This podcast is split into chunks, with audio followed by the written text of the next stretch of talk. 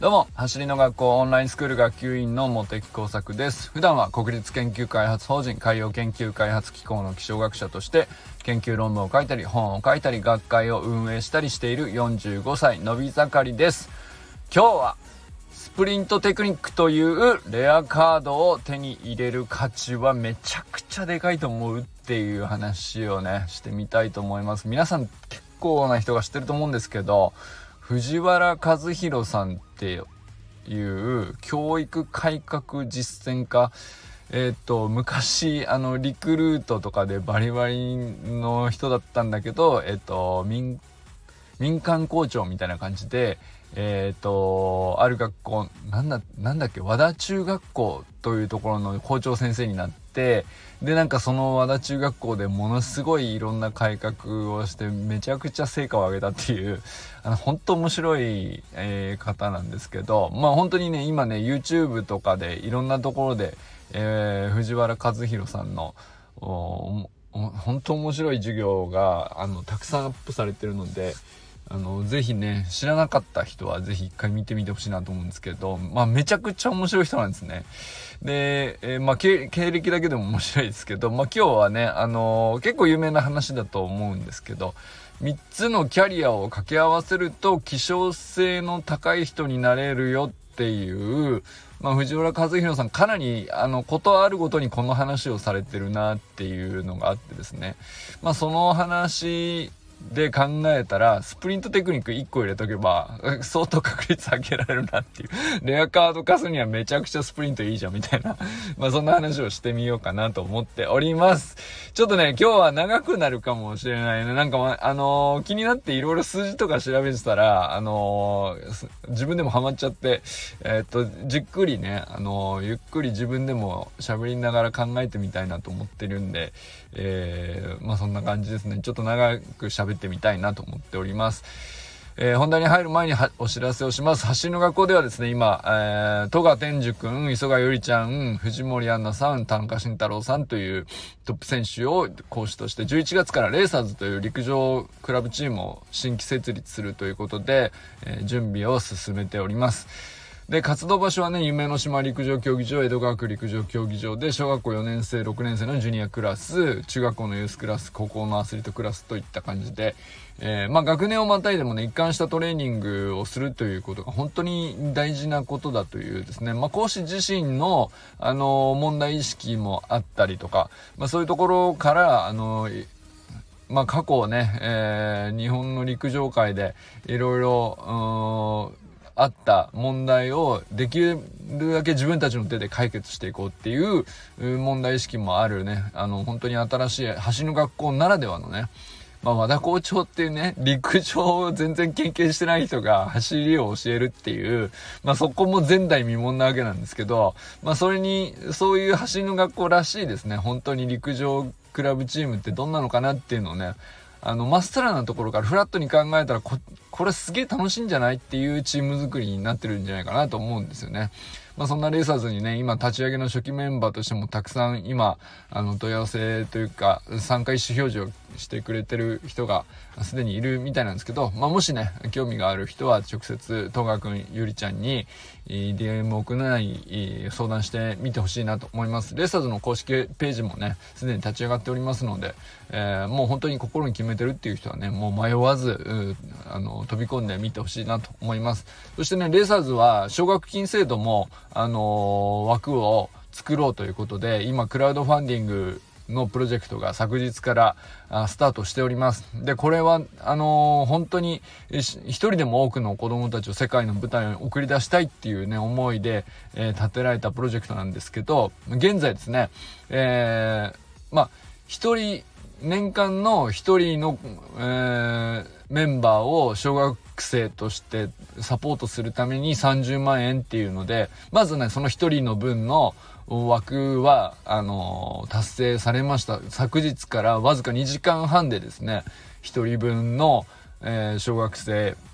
枠が達成されました。で、今日は2日目になってるんですけど、間もなく60万に届くかなっていうぐらいまで、えー、来ております。まあ、2人目がもう間もなく達成されると。で、えー、残り30日間ありますので、えー、でき、一人でも多くのっていう形ですけど、えー、まあ、レーサーズ全体のね、規模からしたら、まあ、10人ぐらいはいてほしいなという感じですかね。えー、まあ、本当にね、経済的に、えっ、ー、と、実際に苦しいっていうことに関しては、えー、公の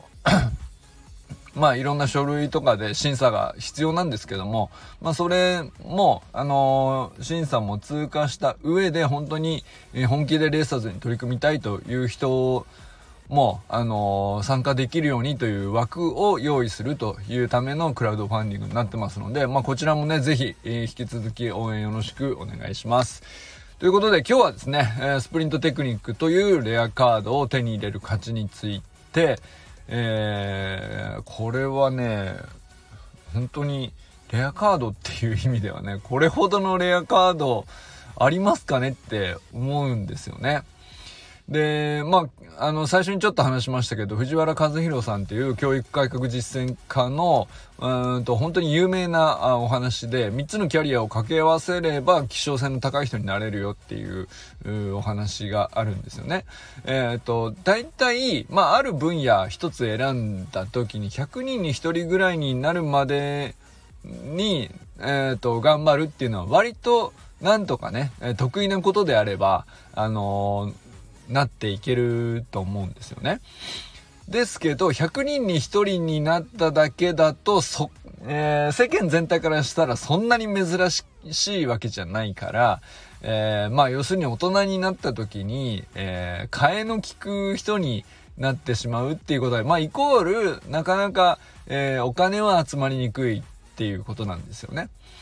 じゃ逆にですね、えー、まあ、例えばなんですけど、100万人に1人ぐらいになれたら、まあまあ、あの、あ、この人すごいって多分多くの人が思うような突出した存在に、え、なるというふうに認識できると思うんですけど、えー、ある1個の分野だけで100万人に1人になろうとしたらですね、まあ例えばそれってオリンピックのメダリスト級なんですよね。あの、100メートルで何秒出さなきゃいけないんだっていう話になって、それはそれはそれだけで100万人に1人の人間になろうと思ったら、まあ、多くのものをね、えー、捨てて、えー、それだけに打ち込むっていう、まあ、いわゆるトップアスリートっていうものすごく狭き門を、まあ、目指すことになるわけじゃないですか。それは、まあもちろんその夢が本当に強い思いでね、あるんであればね、あの、もちろん戸川君のようにそこに特化して、え突き進むと。和田校長のようにね、ビーチフラッグスで100万人に1人になるんだったら、それはもうその道を突き進むっていう、その人生はね、本当に輝くもんだし、素晴らしいと思うんですけど、みんながみんなそうじゃないから100万人に1人なわけですよね。で、じゃあ、あの、それ以外の99万9999人の人たちはどうすりゃいいのっていう話になっちゃうじゃないですか。でもその人たちも100万、ある何かの定義においては100万人に1人なはずなんですよ。で、じゃあどう、だけど、うんと、どうすんのと。えー、オリンピックのメダリスト級の価値があると自分でどうやったら認識できるかっていう話なんですよね。で、これは、要するに100人に1人になれるぐらいのちょっと得意なことをまず一つ見つけるっていうのが大前提。な、な、何らか努力は必要だと思うし、好きなことにちゃんと打ち込むとかっていう、それも本当に大事なことだと思うんですよ。だけど、えー、それだけで、えー、尖らせ切るって、まあまあ、どの分野を選んだにしてもね、そんなに簡単なことじゃないと。そこで、まあ、藤原和弘さんがおっしゃっているのは、えっと、3つぐらい、えっと、ちょっとね、分野の違う、えー、カテゴリーでね、100人に1人ぐらいになるように、できるだけ、えー、頑張っていくと。だから、ある一つのカテゴリーで、だけひたすら頑張るっていうところに閉じ込まらずにですね、あのいくつかえー、ベクトルが違うというか、毛色が違うというか、あ、こんなことも好きなの？っていう あの、意外みたいな思われることの方が、あの、よくて、まあ、いくつか何種類か、あの、好きなことあるはずなんで、それで、それぞれ100人に1人ぐらいになるまで、あのまあ、好きという感情に乗せてね、努力を重ねてみるっていう、まあ、そうすると、100分の 1×100 分の 1×100 分の1ってなったら、100万人に1人になれるじゃんっていう。まあ、そういう理屈ですね。あの、レアカードに自分がなれるっていうのは、あの、やり方、戦略というか、やり方があるよと。そういう話ですね。藤原和弘さんがおっしゃってるのは。じゃあ、えー、例えばモテ作の場合何があるかなっていうと、まあ僕本職は気象学者って研究者なんですけども、まあ研究者っていう時点でまあまあレアかなとは思いますね。まあそれで一応僕もあのー、給料をいただける存在にはなったので、あのー、まあそれで生活はできるわけですよね。で、まあなんですけど、じゃあ、そ、どれぐらいの珍しさかっていう話ですね。で、えー、まあでも、うん、まあ気象学者っていうのは普通にえー、ももちろん僕一人じゃなくてた唯一無二の存在でもなくてもちろんたくさんいるわけですよ。だけど、じゃあ掛け算してみましょうかと。えー、例えばですね、スプリントテクニックをやってる、えー、気象学者って何人いるのかなと。あ、これでだいぶ減りましたね、と。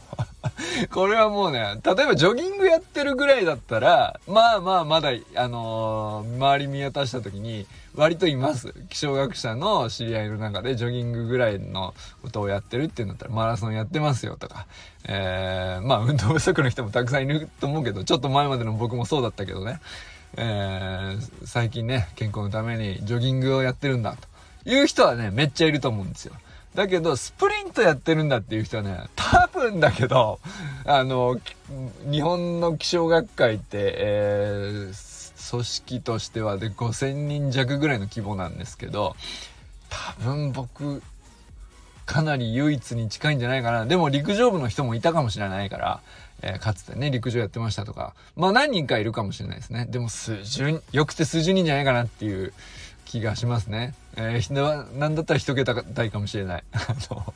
まあわかんないけどね。えー、意外にあの人もやってたみたいなことは、もっと意外にいるかもしれないけどね。えー、まあでも、この、40歳という年齢になってスプリントをわざわざ始めたっつったら、だいぶ絞られるでしょうね。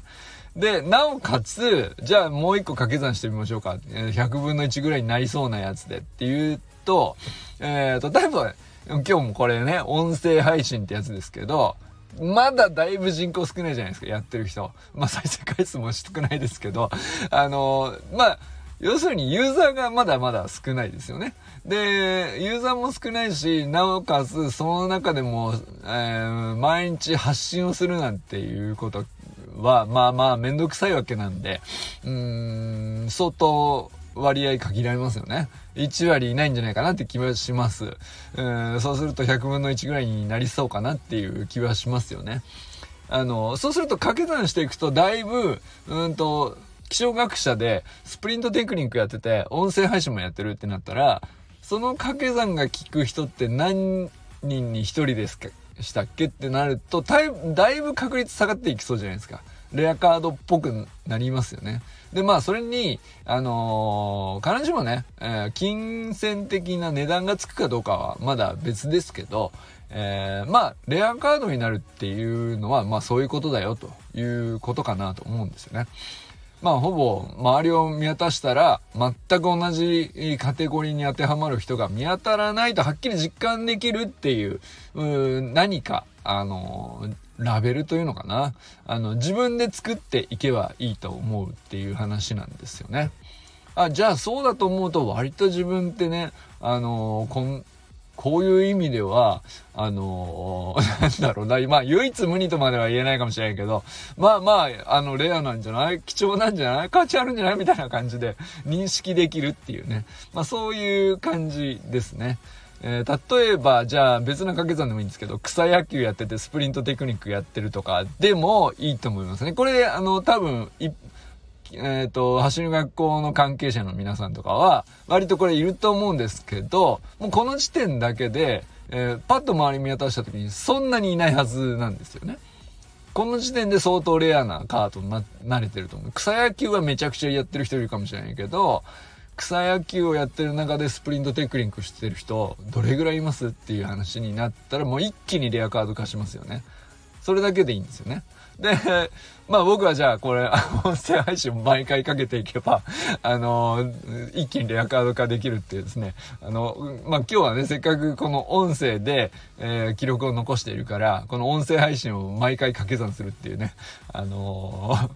やっていくと、まあ、例えばもっとね、えー、全然それ珍しくないじゃんをかけてもいいんですよね。40代男性とかつってめちゃくちゃ人口いるわけですよね。何十万人いるかわかんないけど、何百万人かなわかんないけど、えー、いるわけですよね。だから全然その珍しくない掛け算であっても、そこにスプリントテクニックやってる人どれぐらいいますってなったら、もう一気に、えー、下がりますよね、確率が。めちゃくちゃレアになるんですよ。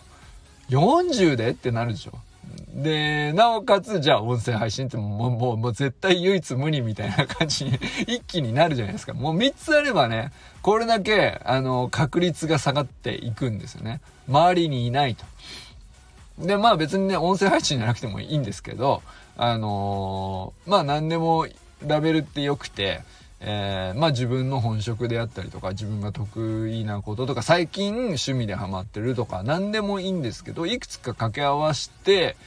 えー、まあそれに3つともまたがるような感じで、えー、例えば自分はこういうことやってますっていうふうに言うようにしていくと。自分はこういう意味でレアなカードなんですよっていうふうに言うようにしていけば、ああ、あいつ面白いなって思われやすいんじゃないのっていう、まあそういう趣旨なんじゃないかなと、僕はそのね、藤原和弘さんの、あの、レアカードの、えー、お話聞いててね、本当面白いなと思ったんですよ。本当にね、何回聞いても面白いんで、ぜひね、あの、皆さんも見てみてほしいなと思うんですよね。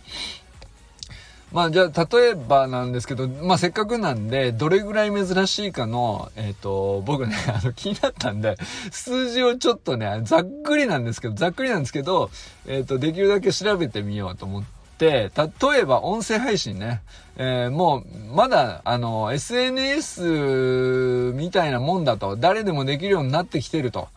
えスタンド FM なんてね、登録すればいいだけなんで、誰でも喋れるわけじゃないです。誰でも発信できるし、っていうものではありますけど、まだちょっと珍しいんじゃないかなと、ユーザーになったというだけでも、登録したというだけでもまだ珍しいんじゃないかなと。えー、そう、で、以外にもね、例えば大手、日本国内の大手で行くと、まあ、ボイシーとか、でもこちらの場合はね、審査の制度があって、パーソナリティとして発信するためには、まあ、あの、狭き門になっててですね、応募者のうちの、まあ、自分がやりたい、発信してみたいって、スタンド FM の場合は、もう話したけそのまま喋れるわけ。どんなに下手な内容でも あのー、長くなろうが、何しようがね、えー、話がまとまってねえなこいつっていうや、僕の話であっても勝手に喋れるわけですよね。好きな時間だけ喋れる。ですけど、えっ、ー、と、ボイシーさんはね、えー、ちゃんと応募者の中からいろいろテーマを厳選して2%しか、あの、通過しないと。まあ、トータルで今ね、えー、すごい、ユーザーはめちゃくちゃ増えている中で、パーソナリティは1000人を超えたっていう感じぐらいらしいですね。で、まあまあ、確かに、ボイシーの、あの、チャンネルって僕もいくつか登録していますけど、本当にレベルが高くて、毎日勉強になるなっていうチャンネルを3つ4つかな、あの、登録して聞いてますけど、やっぱりそれはそれでね、えー、素晴らしい音声配信だなと思ったり。で、一方はね、スタンド FM ってこの僕が使ってる今のこの配信は、審査なしで誰でも SNS 感覚で気軽に配信できるわけなんですけど、じゃあだからといって誰でもやるかっつったら、あの、登録しただけで発信しない人も、まあたくさんいらっしゃるわけで、聞いてるだけっていう人もいるし、まあ登録はしたけど、聞くもしない、発信もしないで置いてあるっていう人もたくさんいると思うんですけど、まあまあ全部、でもね、推定でも全部のトータルユーザー数っていうのは、一応多分えー、100万人は確実に超えてるだろうと。200ぐらいいるのかもしれないですね。200万人ぐらいいるのかな。わかんないです。あの、ダウンロード数とかから、あの、推定された、あの、値がなんかブログとかに、あの、誰かのね、えー、推定値として載ったりしてましたけど、まあでも、とにかくどんどん伸びているということは確実で、えー、まあ推定、ある推定をすると、まあ、こん100万人は確実に超えてるだと。ローと。150とか、えー、夏の時点でね、8月時点の記事でしたけど僕が見たのはね150万ぐらいはいるんじゃないかみたいなあのお話でしたね。えまあ公式にはちょっとわかんないけどまああのー、SNS に書き込んで発信したことがある人っていうのに比べると、まあ、喋って発信したことがある人の人数っていうのは、まあ、だいぶ、えー、小さいというか、2桁ぐらいは小さいんじゃないかなと思うんですよね。例えば、あの、SNS の国内ユーザー数ってザクッと調べてみると、あの、これ記事もいっぱい出てるんでな、あの、そんなに遠くない数字だと思うんですけど、ざっくり言って LINE に、え、アカウント持ってますよって8000万人いるらしいです。すごいですね。で、YouTube が6500万人いて、えー、Twitter が4000万人。Facebook が2500万人、Instagram に3000万人ぐらい国内にいるらしいですね。まあ、これからすると、えー、活発に使ってる人ってどんぐらい音声配信でいるんだろうかっていうと、まあまあ、あの、相当2桁じゃ効かないかもしれないですね。あのー、もっと少ないですよね。間違いなく。という感じだとは思います。えー、1万人いたら多いなっていう感じなのかな。まあまあ、だから、あのー、まあ、なんだろう、ビジネスチックに言うとブルーオーシャンみたいな感じなのかな。あのー、YouTube がどんどん今、レッドオーシャン化して、こう、チャンネル数がバンバン増えて、誰でもね、あの、手軽に撮影ぐらいできる、アップロードぐらいできると。あの、モテ作も一応チャンネル持ってますけど、えー、チャンネル登録者数330人ぐらいいらっしゃいます。ありがとうございます。あの、本当に大したことのないものをね、あの、スプリントトレーニングの動画とか上げたり、あの、僕の研究発表の動画を上げたりとか、あの、たまにね、編集とかも入れたりしますけど、でもね、100人超えるって、まあまあ大変かもしれないですね。今 YouTube のチャンネル登録で個人で。うん、まあ、僕も本当に YouTube は、あの、なんだろうな、ヒカキンさんと同じぐらいの頃からずっと立ち上げてはある。で、ずっとアップロードはしてる。なんかね、ハードディスクとかして使ってたんで、何でも動画撮ったらアップロードするみたいなことやってたんで、長いのは長いんですよね。なんとなく増えてるんですけど。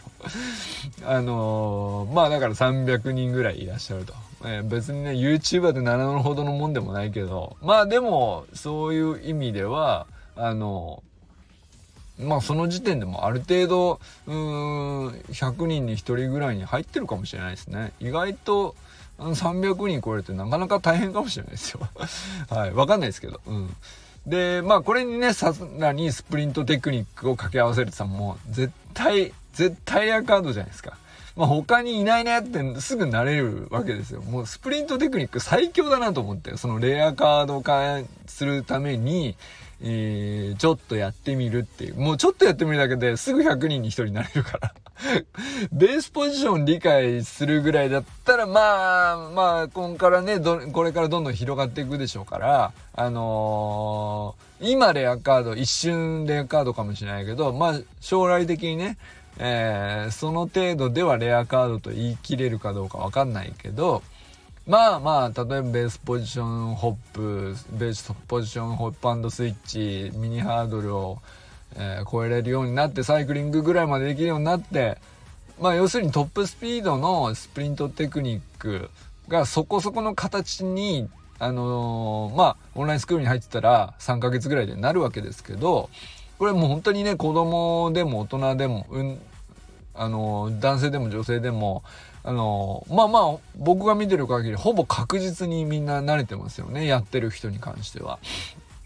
あの、3ヶ月ちゃんと続くかどうかだけの問題で、えー、続きさえすれば確実にみんな、あのスプリントテクニックを手にしているので、あのまあまあ今手に入れておけば完全に土台出来上がりますから、あのどんどんこの先ね、世の中でスプリント広まっていくかもしれないけど、まあ圧倒的なアドバンテージだと思いますね。今、あの、3ヶ月ちょっとやって、えー、スプリントを手に入れてる状態で、あの、俺はあの時から知ってましたよっていう状態でね、あの、世の中が進んでいると、やっぱりね、黎明期に、あの、ーんていうか狙い目つけるってすげえやっぱりレアカードを貸するには得だなと思ったりしますね。例えば、国内だけでもマラソンとかジョギングの人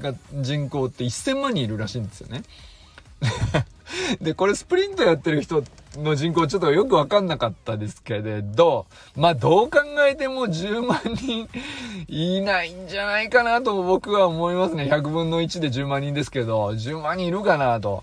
いないんじゃないかな。で、例えばなんでかっていうと、陸連に登録してるガチの陸上競技の全人口ね。これが40万人ぐらいだそうです。だからこれはガチ勢の中でも、まあやり投げだとか、陸上競技全全部のトータルの人口なんで、まあその中でもね、もちろん100メートルとかっていうのは、あの、花形なんで人口多いかもしれないけどね。まあ、でも長距離とかも全部含めて40万人ということなんで、10万人ってまあまあいないんじゃないっていう感じですよね。あの、ガチで、え、やってる人たちが、まあ数万人ぐらいいるのかな？わかんないけど。まあ多くてそんなもんじゃないかなと僕は思うんですけど。えー、それ以外に民間で陸上ガチではない人で、えー、それこそね、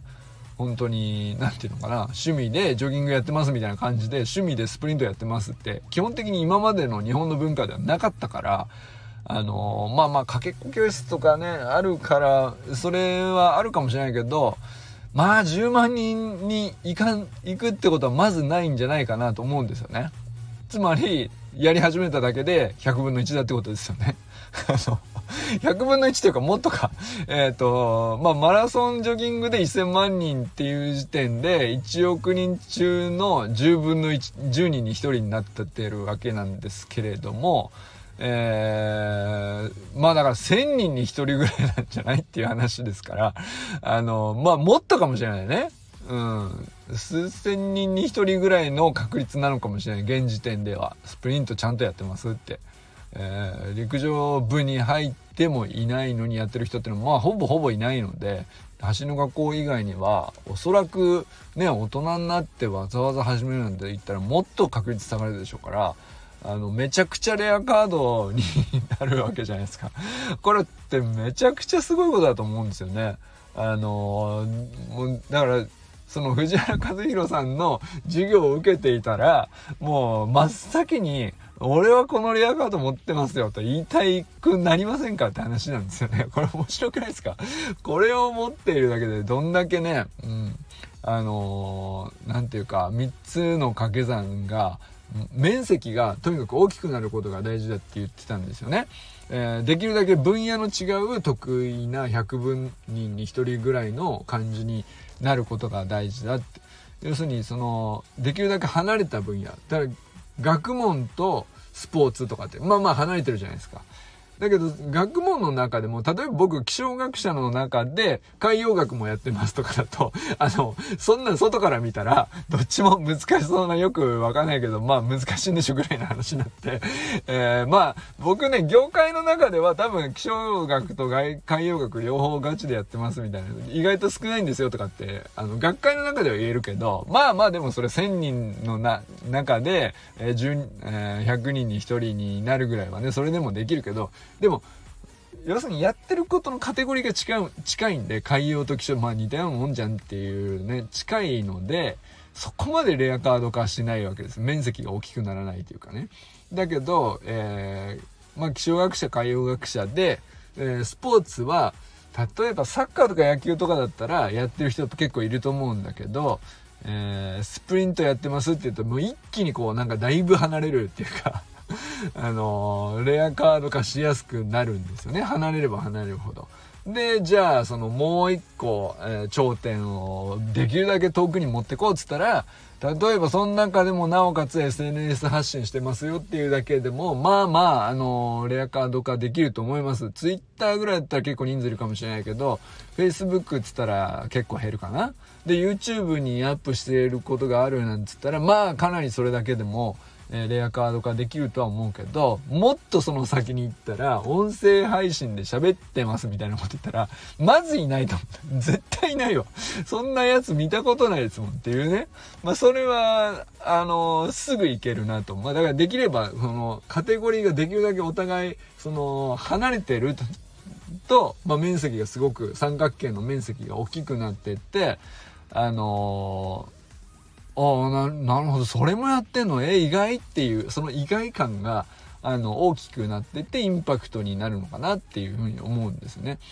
で、まあまあ、だからスプリントのタイムだけで100万人に1人になろうと思ったら、まあ、そんな それこそね、才能じゃないというか言ってられないぐらい、まあ、生まれつきの素養もそれは関わるでしょうよっていう領域になっていくじゃないですか。で、何よりも年齢問題はもうどうにもならないですからね。45歳からって、いやいや、もうそれ限界ありますよと。世界記録でさえ、えー、11秒台みたいな世界なんで、えーまあまあ、だから今から僕がね、今、その10秒台、9秒台っていうのは、もう人間の、あの、人間の限界を超えちゃうので、無理じゃないですか。それは無理なんですね、はっきり言ってね。無理なもんは無理なんです。才能じゃないとはいえ、えー、早く自分の、えー、自分の中で成長というか伸び率を比較してったら、えー、伸びることはちゃんと才能じゃないと思って、えー、テクニックでカバーできる部分がたくさん伸びしろあるよっていうのはね、そうなんですけど、でもですね、えー、藤原和弘先生が言うように、やっぱり3つの別々のカテゴリーを掛け合わせて100万人に1人になるっていうのは、割とね、現実的なんですよね。あの、こんな僕でも割と簡単にその成立する組み合わせっていうのが何個も思い浮かぶぐらいなので、あの、まあそういう意味ではね、僕は、あの、まあ健康のためにやってるっていうのもあるけど、まあタイムに、そこまで固執しなくてもあの良くなるというか、えー、他のうんとカテゴリーでもあのスプリントにうまく結びつけたりとか生かしたりとか良い影響を及ぼし合うようなあのやり方って考えうるわけですよね。まあそうするとあの何て言うかますますねそれぞれのカテゴリーでやってること自体も面白くなってくるんですよ。気象学でや、気象学も、えー、スプリントをやっていればやっているほど気象学がなんなんだかあの別な見え方してきたりするもんなんです。これ面白いもんで。で、スプリントもあの音声配信とかやっているとなんかまたスプリントの見え方変わってきたりとか、えー、タイムに対する向き合い方もあの以前とちょっと変わってきたりとか、そういうふうに影響し合うんですよね。まあそんなこんなでね、えー、今日はね、藤原和弘先生の、あのー、お話を思い出しね、あれ面白かったなっていうのでね、振り返ってみたんですけど、スプリントテクニックっていうね、レアカード最強説っていう、まあそんな感じですね。まあということで、まあこれがね、あのー、続けるモチベーションの一つになったらいいなと自分で自分に対して思いながらね、話してみたんですけど、結構面白かったですね。なんか数字調べるとやっぱ面白いなと思ったりしました。ということで、これからも皆さん最高のスプリントライフを楽しんでいきましょう vamos